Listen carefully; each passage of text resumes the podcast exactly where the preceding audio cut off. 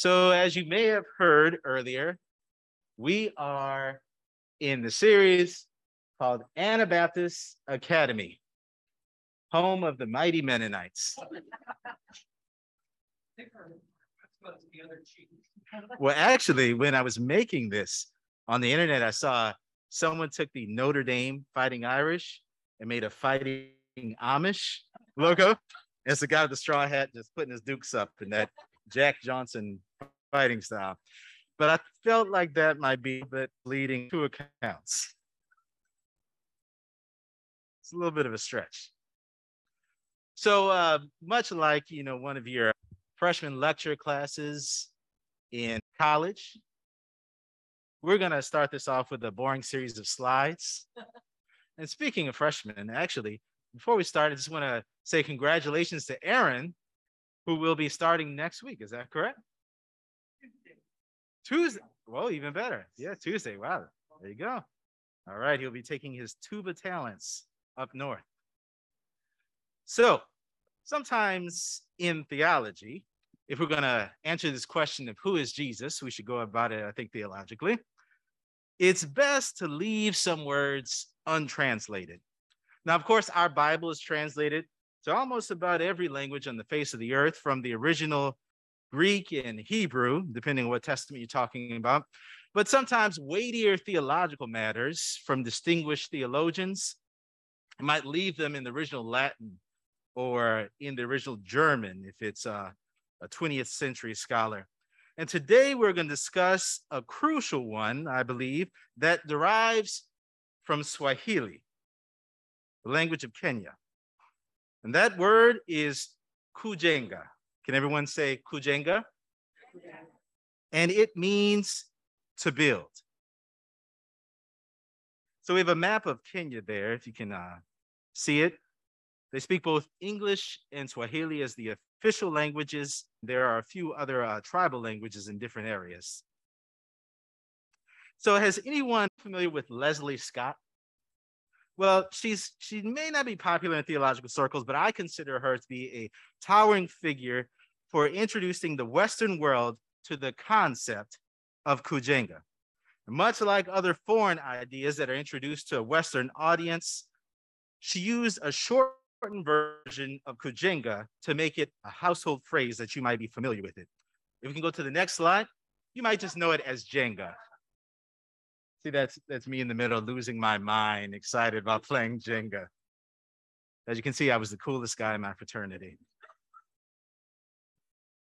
So yes, Leslie Scott is the game designer, toy maker, however you want to phrase it, who created the game Jenga. She is ethnically English, but was born in Kenya and was raised speaking both English and Swahili. And after she moved with her family to Ghana, her family had a game that they would play based on these rectangular wooden pieces that they had cut at a local sawmill. And she later packaged the product, sold it to a few toy manufacturers and distributors like Hasbro in the United States. And the rest is board game history.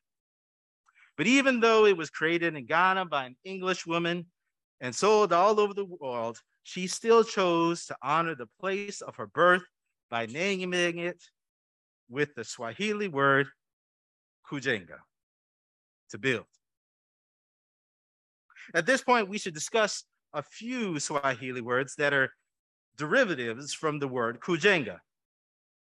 And these are jengo, can everyone say jengo? Which means building, it's a noun. Then the next one is mjengali. Can anyone say mjengali? which is a noun that means builder. And the next one is jengwa. Can we say that? Jengwa. It's a passive verb, which means be built. And I'm sure that many of you are familiar with the game Jenga due to its popularity in the States. But just in case, I think we should use these words to allow us to appreciate it not only as a game, but a group activity. And we should stress that here because we're not talking about solitaire. See, Jenga cannot be properly played by oneself. It relies on a group of two, three, or more. So, in appreciating the game, the first word Jengo is a noun that means, like I said, building. Jenga, the game, is about constructing a Jengo as a group. The games are built around one block that is repeated several times. The length of this block is measured three times of its width. And those identical blocks are built into layers. And each layer is built on the foundation of the block that it replicates. And in replicating the foundation occurs on each level of those blocks that are being built up. Now, there may be some moving, shuffling around, and rearranging, but the idea is to keep the growth of the building going. Back to that second word, mjengali, the noun that means builder. Each group member in Jenga participates as an mjengali. And all the subsequent blocks are built the same way for support. The test comes when a piece is removed and the holes in the building challenge if the structure itself can stand. Winners and losers are decided based on when the building falls down. But there's no judgment at losing at Jenga, like it's, you know, some type of moral lapse or so. You lose when you don't properly assess how your changes are affected by the existing holes that were made before you and led to weaknesses over time. And you win by being the last builder to keep the building going. You win by understanding the building's current strength based on its history. And that third word, jengwa, it's a passive verb, remember, to be built. And the goal of jenga is for a strong structure to jengwa. And understanding this word is important because it reveals the whole point of the group activity. The aim is not to compete or to make another person lose per se, but for the group's construction to keep growing. There's going to be losses, there's going to be failures, but afterwards, in the next round, we build back together on the same foundation of that initial block. And if you notice there, there's an underlying assumption here that the blocks aren't going to build themselves. You know, they're they're passive and they rely on an outside actor to animate their growth. They can fail all by themselves and fall down all by themselves, but they need outside help. And the reason I'm talking about this is because I want to make sure that if Aaron has a roommate that just is obsessed with Jenga, he's not an outsider in that in that suite there in that dorm. Is anyone familiar with Mythbusters? Anybody ever see that? All right. Anybody watch Mythbusters Junior? I know we let the kids out, but it's not gonna be creepy if you watch Mythbusters Junior. That's fine. Okay, I asked this because they had an entire episode based on what they call the impossible Jenga move. So they did a few wacky experiments to see if they could take the bottom Jenga blocks away without the rest of the structure collapsing. And by the end of about 10 minutes, they were able to do it. It involved like a bicycle and like a bungee cord, and it was it was all wacky. Show you the video later if you want. And they asked with this initial hypothesis, because this is a wacky science type show, can you remove the entire foundation and leave the building standing? And that's the same question I would like to ask the church this morning. If you're familiar with the Apostle Paul, the writer of today's scripture in First Corinthians chapter 3, verses 9 through 17, then you know that he's popular in theological circles and a towering figure for the Gentile world to a concept that I believe is much like Kujenga. Yes, Paul the tent maker, he was ethnically Jewish, but was born in the Hellenized world and was raised speaking both Hebrew and Greek. And as a missionary, he moved around the Mediterranean world a lot and developed the thought that God was piecing together diverse people like a wooden puzzle pieces that would themselves form the image of something greater when they were unified. And even though Jesus, the Messiah, had ascended physically into the heavens, Paul believed that his disciples were forming what he called the body of Christ here on earth. So eventually, the words of Paul did reach the ends of the earth. As I said, the Old Testament and the New Testament have been translated into much of the language groups of the world, including Swahili. So, at the Swahili version of First Corinthians 3, verse 9, the end of it ends off Ninyi ni jengo lake, or the English CEB version that we use here, you are God's building. But I rather my version, which says, you are God's Jenga. I don't know if I could popularize that. If anybody's in with a local Christian bookstore, maybe can, you know, cut you in on the hustle. So you are God's Jenga. There's a correlation between Jenga and Jesus. Living out our faith in Jesus as a group activity, because Christianity is not solitary. But again, the question begs due to Mythbusters Jr. Can you remove the entire foundation and leave the building standing? If the foundation gives structure and direction to what the entire building is, what is so foundational to what we are as Christians that removing it would cause what we built to collapse? And here's another thing I believe that we can use Jenga blocks to find the answer to this one. You guys ready with me? Anybody wondering what was in this Target bag? This sermon is all about product placement. Welcome to my unboxing video. All right. See if it falls right when I set it up. All right, can everybody see? Because if I move it, it's gonna fall. Let's try it again. I think I win. I think I win. Yes. I did it alone. I failed. The sermon's a failure.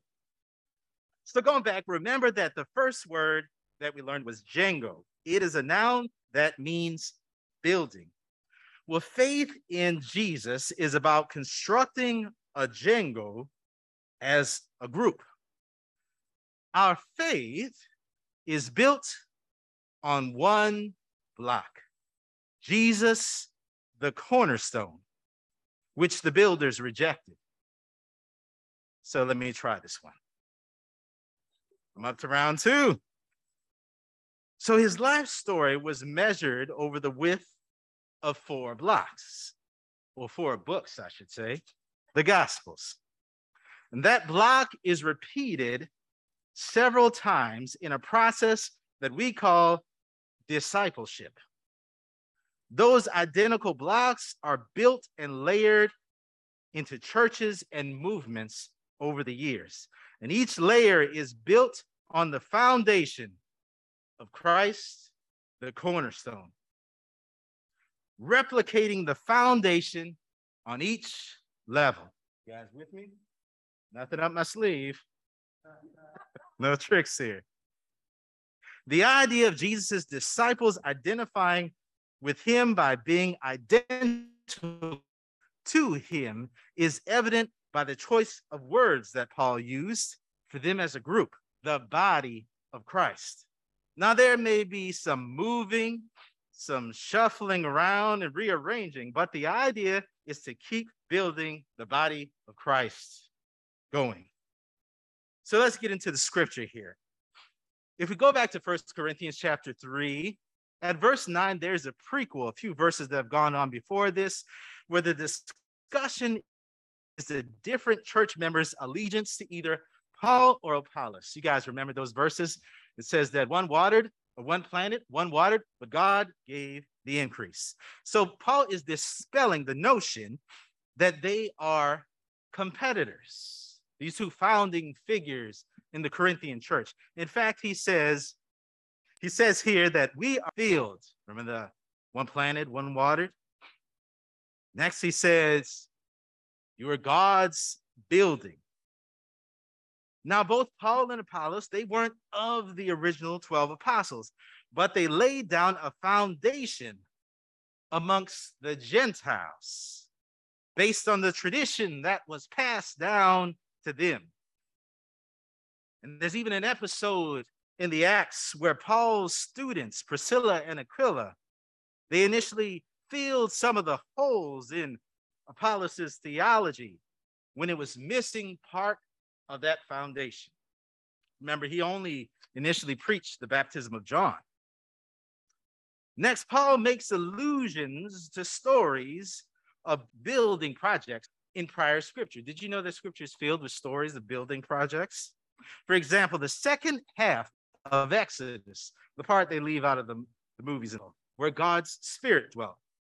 Later scripture discusses King David's aspiration to build God a temple of stone and of gold, and his son Solomon's fulfillment of that dream. Now, they, of course, were not contractors, but worked through professional builders. And Jesus himself later drew on this tradition and used the parabolic language to describe his teaching as being a house founded upon a rock that could weather a storm because of that strong foundation. Paul later goes on, he says, I laid a foundation like a wise master builder according to God's grace that was given me. But someone else is building on top of it. Each person needs to pay attention to the way they build on it. So when Paul says this, he includes the relationship between the generations of Christianity, because we've been around for quite a long time now, right? I, would say, uh, what, 20 centuries? It's pretty good run there. So he foresees some aspect of this from the beginning, the apostles in the apostolic generation, the apostolic, apostolic fathers, to the early church down to the, today, the first through the 21st century. Each era builds upon another's work. See, Paul, he thoroughly believed that this salvific structure that was being erected and built over the ages was anchored in Jesus. Maybe he was referencing Jesus' parable about the house founded on the rock when he said that no one can lay any other foundation besides the one that is already laid, which is Jesus Christ, our teacher. So when he says that he and the apostles, or rather, he and Apollos, who are separate from the 12 earlier apostles, two men who had never met Jesus while they were while he was alive, when he said that those two figures were laying down the foundation that is Jesus Christ, it had to be a reference to something that Jesus as a person had left behind, a tool for them to use. And we know what was handed down to the 12 disciples and the apostles, and that they spread to the church that story that they committed eventually to text, the gospel. And each successive generation is ultimately founded upon Christ's story. His story is the foundation that was laid by the apostles. The gospel that we preach is based on the gospels that he lived. Now back to Jenga. We still here with Jenga? The apostles laid the foundation. You with me? That was built up by the early church. And in an effort to reinforce what the denominations, the Catholics and the Orthodox Church, codified their theological beliefs into creeds. Now, we as Anabaptists, we're a confessional church and not per se a creedal one. However, we agree with the points that serve as a sort of building code for future generations of the church. And we take those shared beliefs from the foundation and create an action plan for daily building. Let's give you an example. They believed in Jesus Christ, God's only Son, our Lord, who was conceived by the Holy Spirit, born of the Virgin Mary, suffered under Pontius Pilate, was crucified, died, and was buried. We say amen. They believed he descended to the dead. On the third day, he rose again. He ascended into the heavens, and we say, Amen. They believe he is seated at the right hand of the Father, and he will come to judge the living and the dead. And we agree to this as well. And we believe that that last one, Joshua, Jesus said in Matthew 25, when that in the end times, the king will separate the crowd into sheep and goats. Those that are saved, to them, the king says that truly I tell you, whatever you did for one of these, the least of these, my brothers and sisters of mine, you did for me. So we make a plan to build up the hungry, the thirsty, the stranger, the naked, the sick, and the prisoner, because that's what Jesus did. And Jesus is our foundation. Now let's go on because I think that we can continue with our Jenga blocks to find another answer. What do you guys think about that? If we go back to that second point with the next slide, the point is Imjan Gali. I have a typo there, but just go with Imjan Gali, which means builder. Likewise, each group member exercises faith in Jesus by participating as an Mjangali, a builder. And all the subsequent parts of the body of Christ are built the same way for support. Because the church is not just a property, but a people. They may not do the same things or all look alike, but they all look unto Jesus, the author and the finisher of our faith. And the test comes over time when the pieces are removed and the holes in the building challenge if the structure can stand. That's when the game gets interesting. See, as you can see, as we shift things around over time, there's more holes in the structure. So winners and losers are decided based on when the building fails, but it must be seen in the corporate sense of loss and gain. But there is therefore no condemnation to them which are in Christ Jesus, who walk after the not after the flesh, but after the spirit. There is no judgment in losing as if it was a moral failure. We lose when we don't properly assess how our changes affect the existing holes and weaknesses that have built up over time. And we win by being the last builder to keep the building growing.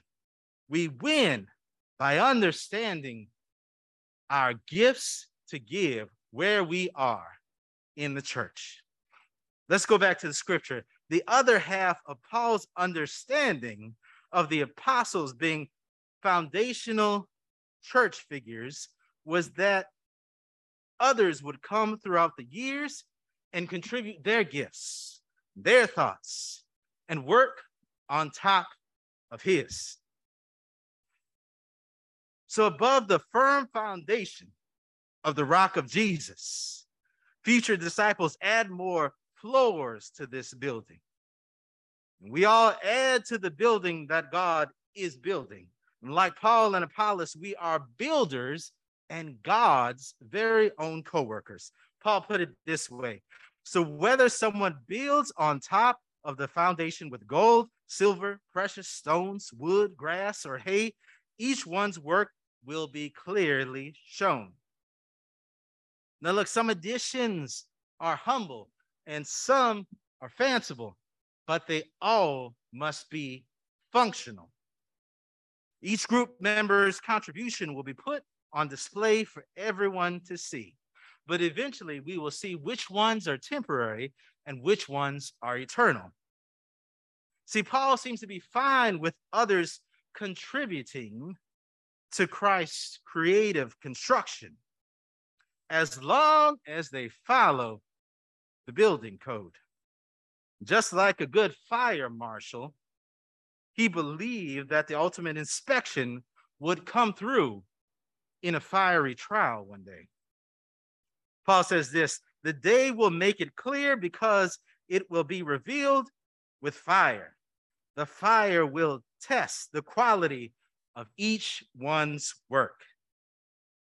So, in times of trouble, division, or persecution, the ornamental additions that we make to the church, whether they be wood or silver or gold, they will all but burn and melt away, leaving only the stone rock foundation of Jesus. Because time will test our additions, and the test will be a refining fire. See, every level of the building does not necessarily leave something that is built to last. Some things will be gained and some things will be lost. But we shouldn't think of it as a uh, type of heaven or hell judgment. Jesus is not saying that you messed up in the church, you're going to hell for a bad idea. This is a discussion about the contributions of insiders into the kingdom of God and an assessment of best practices. First Corinthians puts it this way if anyone's work survives, they'll get a reward. And if anyone's work goes up in flames, they'll lose it. However, they themselves will be saved as if they had gone through a fire. The survivor's work will win, the loser's work will be lost, but all will be saved from judgment, like the three Hebrew boys in the fiery furnace. Now back to Jenga. The time of testing, trials, and refining, oh, it came to the body of Christ. When someone perceived some holes in its foundation. Now, you students of church history know that the original large split in Christianity happened between the Orthodox in the East and the Catholics in the West, the Great Schism. But an even more revolutionary rift occurred in the Western church itself. Of course, I'm talking about the Protestant Reformation between the Protestants and Catholics. Now, the reformers understood themselves as bringing the church back to the foundational document of the Bible. Sometimes it's referred to as sola scriptura, but it is only one of the five solas that describe their theology. For example, believed in sola scriptura, scripture or the Bible alone. They believed in sola fide, faith alone, sola gratia, grace alone. They believed in sola Christus, Christ alone. And they believed in sola Deo Gloria, to the glory of God alone. And we agree in scripture as our primary basis with the clarification on that foundation. We believe what Jesus said of himself in John 5 39. You search the scriptures, for in them you think you have eternal life. And these are they which testify of me. See, we believe that the truest word of God is Jesus Christ, the word made flesh. Now, you may not believe this, but we can continue to use our Jenga blocks here to find one final answer. Remember the third word? It is Jengwa, to be built. Similarly, the goal of faith in Jesus is for a strong structure to Jengwa. Understanding this theological truth is important because it reveals the whole point of our group activity here. The aim is not to compete with others, it's not to lust for power, it is not to aim for leadership just for the sake of glory. It is not to jockey for position, but for Christ's creation to grow. There will be losses, there will be failures, there will be schisms, there will be reforms. But afterwards, or we build back together on the same foundation. And if you notice, there's an underlying assumption that the blocks of the body of Christ, see, they're not going to build themselves alone.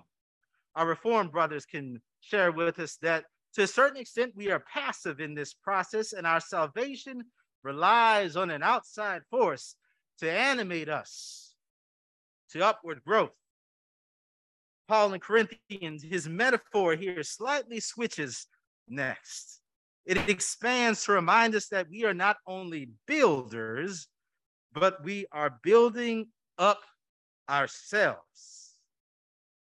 And as we are working on the outside of the building, God is building something up on the inside of us. When I was a kid, the old Baptists used to say that there's something on the inside working on the outside. Oh, what a change in my life. But Paul puts it this way Don't you know that you are God's temple and God's spirit lives in you? You see, that building that we have been building all along, it's God's temple, it's God's house, it's his dwelling place. This is where Paul's listener would remember a little bit about religious history and biblical history. And they know about the destruction of the original temple of Jerusalem. And depending on the date of this letter, they might possibly even know about the second destruction of the temple. They would be aware of God's using these destructions as a judgment against his own people. But Paul interjects and he says, if someone destroys God's temple, God will destroy that person because God's temple is holy. You see, God will not stand for the destruction of this temple this time because his new temple would not be metal and stone, but flesh and blood.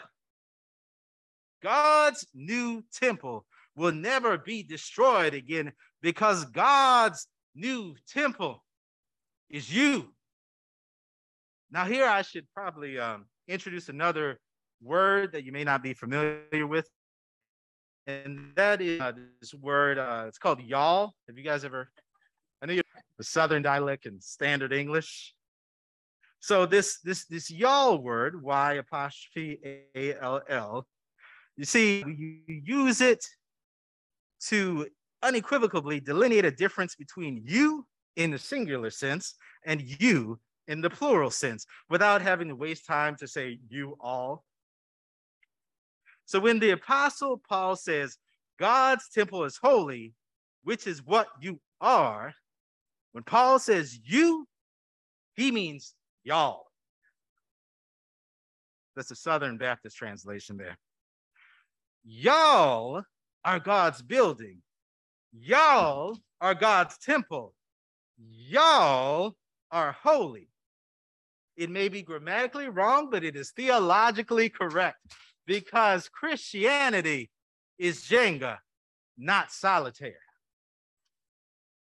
Now I know what you're thinking about this time, and you might be saying, yeah, but uh, can you show me in uh, Jenga pieces? And I accept that challenge. I both can and I will. Many of you already know here that early Anabaptists were initially the students of the reformers and where Catholics answered the Reformation with the Counter Reformation, the Anabaptists responded with the Radical Reformation. And the Anabaptist approach and action was as living as disciples of Christ. And that means living as Jesus lived and thinking as Jesus thought. They took this piece from the foundation, they looked at it, and analyzed it and they duplicated it on every day of their life that they were graced with duplicating. So that makes us ask the question what did Jesus believe? If he is supposed to be our teacher here, if he is supposed to be the example that we duplicate and we rebuild up the foundation of the body of Christ, So it may surprise you, but when we zero in on the Gospels and Jesus' stellar sermon, the Sermon on the Mount, most of his beliefs were about you, or should I say, y'all. It says that he believed, Blessed are the poor in the spirit, for theirs is the kingdom of heaven. Blessed are those who mourn, for they shall be comforted. Blessed are the meek, for they shall inherit the earth. And he goes on because he believed, Blessed are those who hunger and thirst for righteousness, for they shall be filled. Blessed are the merciful, for they shall obtain mercy. Blessed are the pure in heart, for they shall see God. But he's not done, and he closes by saying that he believed that blessed are the peacemakers. Are you here with me, Mennonites and pacifists? For they shall be called the sons of God. Blessed are those who are persecuted for righteousness' sake, for theirs is the kingdom of heaven. MennoniteUSA.org puts the belief this way in part of their statement about Jesus. We recognize Jesus Christ as the head of the church, his body. As members of his body, we are in Christ, and Christ dwells in us. Empowered by this intimate relationship with Christ, the church continues his ministry of mercy, justice, and peace in a broken world. So let's bring this thing to a close. This sermon actually doesn't conclude with Jenga. I know you guys were waiting on it to fall, but you know, the old man's got one up on you. But it does conclude in Kenya. In 2009, I found myself here, which is the Ilkarine Hope Center in a sparsely populated area, a rural area, working with locals who were part of the Maasai tribe. And the closest town was Narok, which is a dusty, almost like an old cowboy town from those Western movies. If all the cowboys were Kenyans and the women had their heads shaved and they had these ornate beaded necklaces and they fought lions. But you know, cowboy movie nonetheless. 40,000 people was the largest nearby town in the Masai Mara region. And it was over two and a half hours away from Nairobi, which is in a which is a large developed city of 4 million people in the capital of Kenya. And I was there on a mission trip with my home church when I lived in Minnesota. And I did my pronounce my O's like that, Minnesota, when I lived in Minnesota. And it was paid for by a couple that I went to Bible study with when the husband was unable to make the trip himself. It was grace to me. So I found myself in the chapel, which is what you see here, for that church and the classroom that is attached to the back. Because those structures that you see here had already been built. So, what were we doing on this mission trip? Well, I found myself inside painting a few pictures of biblical illustrations in the chapel because these soft hands have never done an honest day's labor in this work in my life. I can type up a spreadsheet, I can paint your picture. That's all you get out of me. But then the doctor who had been organizing that trip for 19 years, who normally worked as a director of Mayo Clinic's emergency room, he found himself in the classroom pulling teeth and fitting people for glasses who came from the countryside. There's a multitude of them. Oh, and we also brought one of the pastors from the church with us. It was a big group, but the pastor, Dan Farm, who's an amazing preacher, and actually give you the story about his background. When he was going through seminary, he was a bouncer for Prince because he's from Minnesota. Everybody in Minnesota has a Prince story. But this years later, but they already had a Maasai pastor who would give them sermons, so they didn't need a preacher per se. So Dan found himself digging ditches and posting fence holes. Sort of like what Paul says of him and Apollos one watered, one planted, but God gave the increase. But in our case, it was one paid, one painted, one pulled teeth, one posted poles in the ground. but God gave the increase. Because, in a way, even though Pastor Dan was not preaching, he was still sharing the gospel. And even though we were not laying those blocks on top of each other to build the building, we were still building the church with a capital C. And even though Dr. Vukov was not in the emergency room, he was still healing the multitudes. Why is that? Because, as the Mennonites say, we are empowered by this intimate relationship with Christ. And the church continues his ministry of mercy, justice, and peace in a broken world. See, we were all sharing the gospel because the body of Christ is built brick by brick, belief by belief, and mercy by mercy. I don't know about you, but it, it gives me three takeaway questions that I have to ask myself in a personal inventory. Because if we are the body of Christ and God's building, what part am I helping to develop? If we are the body of Christ and God's building, what kind of builder am I? And lastly, if we are the body of Christ and God's building, what can we expect to be built into from working together? Because as much as I firmly believe these things about Jesus Christ and who he is, I stand daily challenged by what Jesus believed the body of Christ can be built up to be.